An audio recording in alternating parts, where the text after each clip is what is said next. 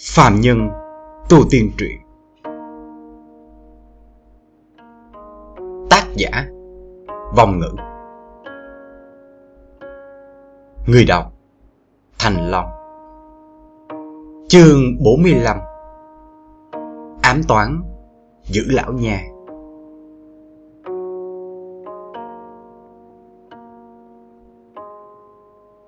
Hàng Lập cúi đầu tự cân nhắc. Xem ra không cho đối phương kiểm tra công lực của mình Thì thật là không được. Đối phương không chút do dự, Đem giải dược thi trùng hoàng cho hắn, Đã hướng hắn biểu thị rõ ràng chút thành ý. Nếu như mình lại từ chối, Ngược lại sẽ làm cho đối phương Tự dưng nổi lên sự nghi ngờ.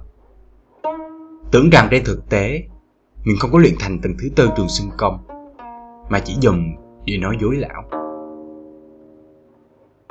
Cứ như vậy sự tình sẽ phát triển theo hướng bất hảo.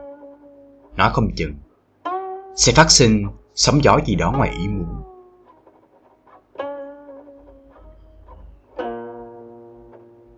Thêm nữa, chính mình đã đoán trước được bước này. Trước tiên phải có chút chuẩn bị. Cho dù đối phương khi bắt mạch lập tức trở mặt, tự mình nhất định cũng có cái sách thoát thật. Nghĩ tới đây, Hàng Lập ngẩng đầu, nhìn thẳng sông nhãn mặt đại phu. Chậm rãi mở miệng nói. Mặt lão, xem ngươi sẵn khóa cấp giải dược. Ta cuối cùng tín nhiệm ngươi một lần. Hy vọng ngươi sẽ không để cho ta thất vọng. Nói xong, hắn đưa cổ tay phải của mình ra. Cẩn thận chú ý phản ứng của đối phương. Vạn nhất có cái gì không đúng, hắn sẽ lập tức rút lại. Đáng tiếc, Mặt đại phô vẫn duy trì khuôn mặt Với nụ cười giả vờ. Căn bản nhìn không ra biến hóa gì. Chỉ là sau khi nghe được hắn nói câu đồng ý Lòng mì thoáng chấp động giật mình, Nhưng lập tức khôi phục nguyên dạng. Xem ra đối với câu trả lời của Hàng Lập, Sớm đã tin chắc chắn. Lão cũng không nói thêm điều gì nữa. Vương tay trái khô héo nhẹ nhàng đưa tới trên cổ tay hàng lập. Nụ cười dần dần thu liễm, trở nên ngưng trọng, nghiêm nghị. Tự hồ như đang làm một việc vô cùng thần thánh. Hàng lập âm thầm khiến cho công lực của mình duy trì ở tầng thứ tư. Nhìn thấy vẻ mặt loại này của mặt đại phu, trong lòng có chút tự nhủ. Sự cảnh giác lập tức nâng đến mức cao nhất tay trái lặng lẽ dừng lại bên hông. Nơi đó có đeo một đoạn kiếm, đã được đặt làm theo yêu cầu.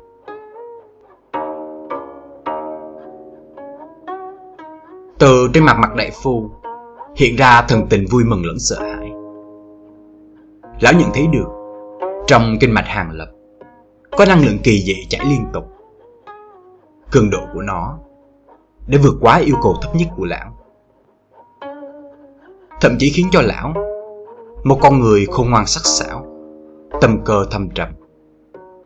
Thấy đại sự mưu tính đã lâu, nay rút cuộc có chút hy vọng thành công. Trên mặt cũng không ngừng được. Một lần nữa nở hoa. Chỉ bất quá vừa rồi là miễn cưỡng giả cười. Bây giờ là sắc cười vui vẻ từ trong tâm biểu lộ ra ngoài. Thật là quá tốt. Thật đúng là trường xuân công tầng thứ tư. Thật sự là rất tốt. Mặt đại phu không chút nào che giấu. Trước mặt hàng lập cất lên tiếng cười rộ sung sướng. Tiếng cười rung động khắp phòng. Ông ông vang lên. Hàng lập sắc mặt trở nên u ám. Hắn đã biết chuyện không ổn, Muốn dùng sức rút tay phải của mình, Lại bị đối phương nắm chặt lấy căn bản không thể động đậy nổi. Buông tay. Tốt. Ta buông. Mặt đại phu lúc này tiếng cười đã dứt. Thay đổi vẻ mặt dữ tợn. Lão trong giây lát hét lớn một tiếng. Thật. Hằng lập cảm giác, hai tay anh một cái. Hai mắt biến thành màu đen thiên hồn địa ám. Thân thể mất đi cân bằng. Sau đó không thể chống cự. Đương trường bị kiệt sức. Tay trái đặt ở chui kiếm cũng thoát lực, Buông xuống. Hỏng rồi. Thân thể Hàng Lập mặc dù không nghe sai sử Nhưng đầu óc vẫn rất thanh tịnh. Biết mình có chút sơ suất, Dĩ nhiên đã bị đối phương đoạt lấy tiền cờ, Hạ độc thủ.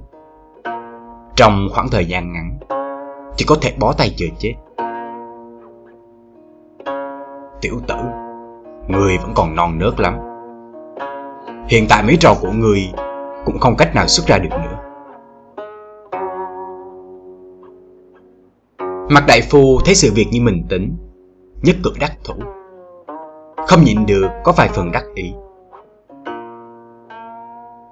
Người đến đây đi. Mặt đại phu tay trái dụng lực lôi kéo, Đem hàng lập từ trên mặt đất, Trực tiếp tới bên chân lão. Tiếp theo thân thể cúi xuống, Vừa ngón trỏ tay phải, Điểm thẳng tới ma huyệt trước ngực hàng lập. Phanh một tiếng, Ngón tay mặt đại phu phản phất như đâm tới trên thiết bản, Phát ra âm thanh trầm đục. Nửa đoạn ngón tay trước bị bắn ngược trở lại Mơ hồ đau đớn. Điểm huyệt tự nhiên cũng không thành công.